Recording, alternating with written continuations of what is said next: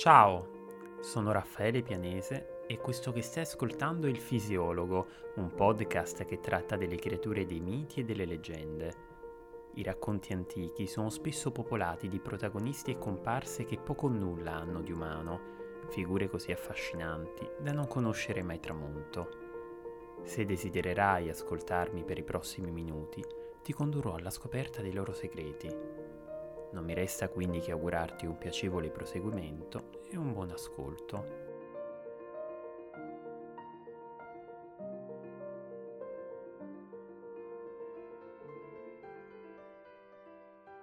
Immagina di trovarti su un veliero, circondato da miglia e miglia di acqua salmastra. È una giornata assolata le vele sono gonfiate da uno zefiro leggero e le onde si infrangono con delicatezza contro i fianchi dell'imbarcazione. Il loro sciabordio giunge alle tue orecchie come una cantilena. Attorno a te, l'equipaggio si dedica con solerzia alle sue mansioni. Al tuo fianco, un giovane mozzo pulisce il ponte di coperta regna la quiete quando d'improvviso si alza il vento e un'enorme ombra si staglia sul mare inglobando al suo interno il veliero. Volgi quindi lo sguardo verso l'alto e ti sembra di scorgere un grande ammasso nuvoloso. Aguzzi la vista finché la salivazione di colpo si azzera. Ciò che di primo acchito ritenevi una nube, in realtà possiede delle ali che sbattono con impeto, due zampe artigliate, una testa che termina con un becco adunco. I marinai ne urlano il nome con paura, alle tue orecchie giunge una sola parola, Rock.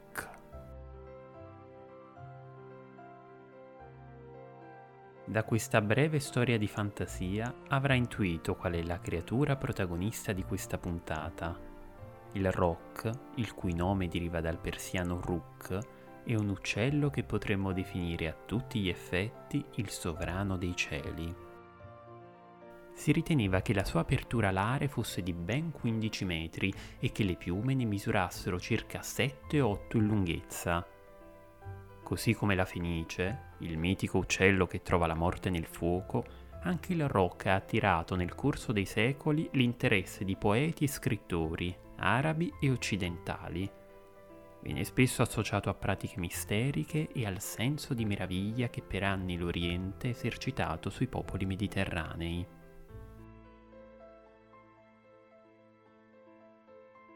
Sembra che un'opera redatta dallo scrittore persiano Al-Sirafi sia servita come trampolino di lancio per le successive leggende sul rock. In un racconto di tale libro, un gruppo di uomini è reduce da un naufragio Dell'equipaggio originario sono sopravvissuti solo in sette, i quali trovano riparo su un'isola remota. Mentre vanno in avanscoperta, facendosi largo tra la rigogliosa vegetazione, si imbattono in un uccello gigantesco che ha la bizzarra abitudine di spiccare il volo ogni pomeriggio. La disperazione, si sa, fa spesso compiere scelte avventate, oppure, come in questo caso, mostra la via della salvezza. I naufraghi stabiliscono che c'è un solo modo per abbandonare l'isola, aggrapparsi agli artigli dell'uccello e attendere che la bestia si sollevi dal suolo. Uno di loro si arma dunque di coraggio e decide di fare da cavia. Arriva così il giorno della prova e il temerario uomo si nasconde tra gli alberi senza farsi vedere, aggrappandosi agli artigli della creatura grazie alla corteccia di un albero, abbandona finalmente l'isola. Dopo aver attraversato il mare, atterra sulla sommità di una montagna e lì, tra gli erti declivi, incontra un pastore. Questi gli rivela che la terra su cui ha appoggiato i piedi è l'affascinante India. E il resto dei compagni, invece, non temere nei giorni successivi anche gli altri naufraghi adotteranno la medesima vincente strategia e uno dopo l'altro giungeranno tutti sani e salvi nello stesso luogo.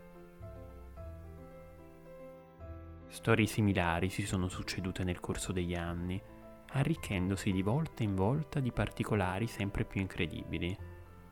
Dopo aver cucinato e mangiato un pulcino di rocca, ad esempio, degli uomini riconquistarono la giovinezza perduta.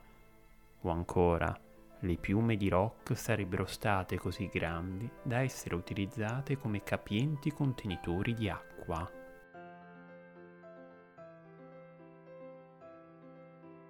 Il rock è spesso associato ad altri due colossali uccelli mitologici. Il primo prende il nome di Garuda e viene menzionato nei poemi epici scritti in sanscrito, lingua indoeuropea parlata nel Medio e nell'Estremo Oriente. La tradizione lo descrive come un volatile capace di combattere contro le testuggini, in grado di ghermire e trasportare animali possenti come gli elefanti. Il secondo uccello è conosciuto invece come Simurg.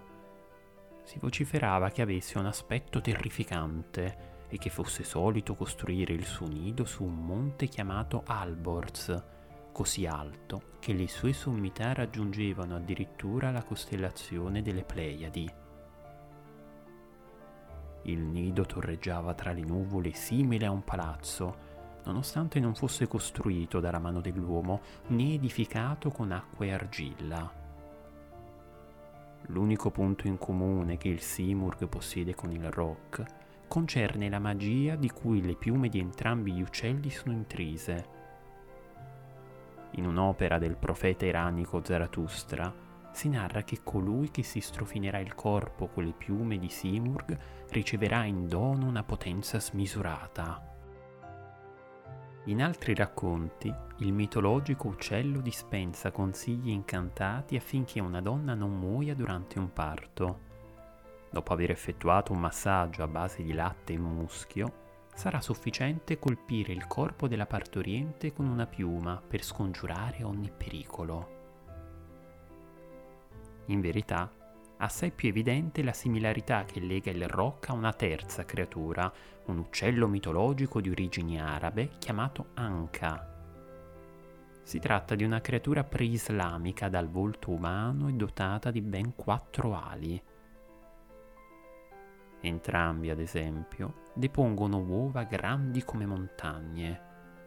Tutti e due sono descritti inoltre come esseri giganteschi, capaci di afferrare un elefante con la stessa facilità con cui un nibbio ghermisce un topolino.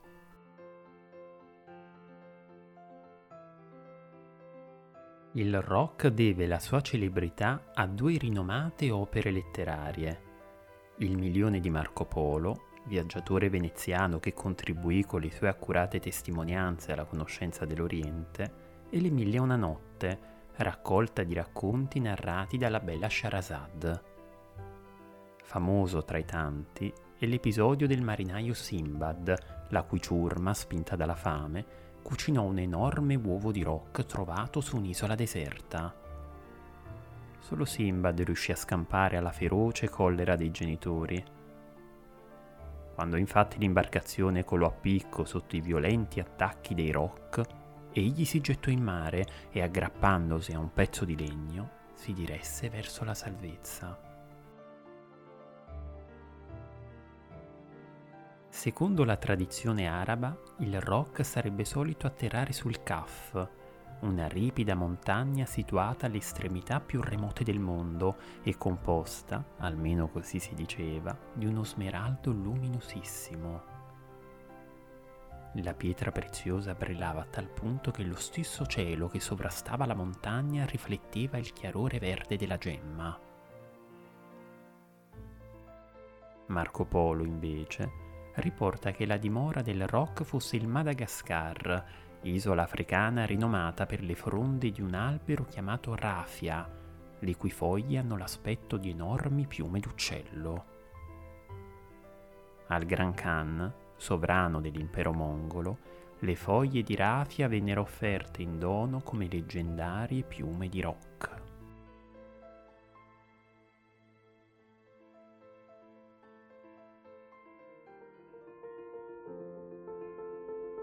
Caro ascoltatore, ti ringrazio per essere stato in mia compagnia e per aver seguito questa puntata del fisiologo. Spero che il racconto che ti ho appena narrato sia stato di tuo gradimento. Se lo vorrai, ti attenderò con piacere al prossimo episodio. A presto!